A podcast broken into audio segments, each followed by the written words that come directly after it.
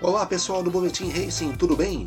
Eu sou o Leonardo Marçom e a partir de agora a gente chega com a 11 edição falando muito do Grande Prêmio da Inglaterra de Fórmula 1.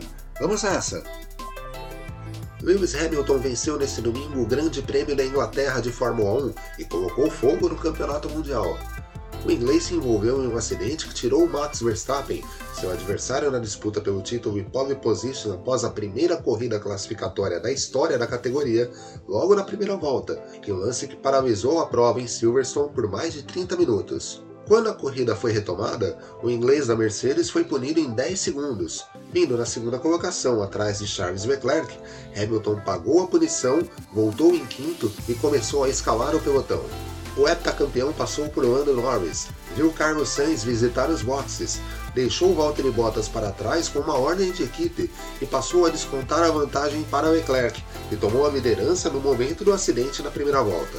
Com um ritmo muito mais forte, Hamilton passou por Leclerc quando restavam três voltas para o final, faturando a sua vitória número 99 na carreira. O monegasco da Ferrari ficou com a segunda posição, enquanto Bottas, com a outra Mercedes, foi o terceiro.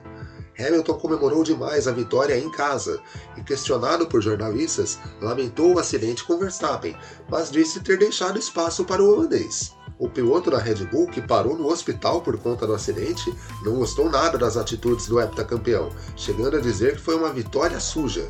O campeonato da Fórmula 1 segue com Verstappen na liderança, agora com 185 pontos, contra 177 de Hamilton.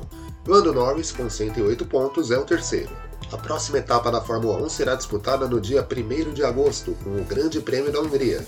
E você vai saber de tudo no nosso site, o racingonline.com.br. Siga a revista Racing também nas redes sociais. É isso aí, pessoal. A gente volta numa próxima. Grande abraço!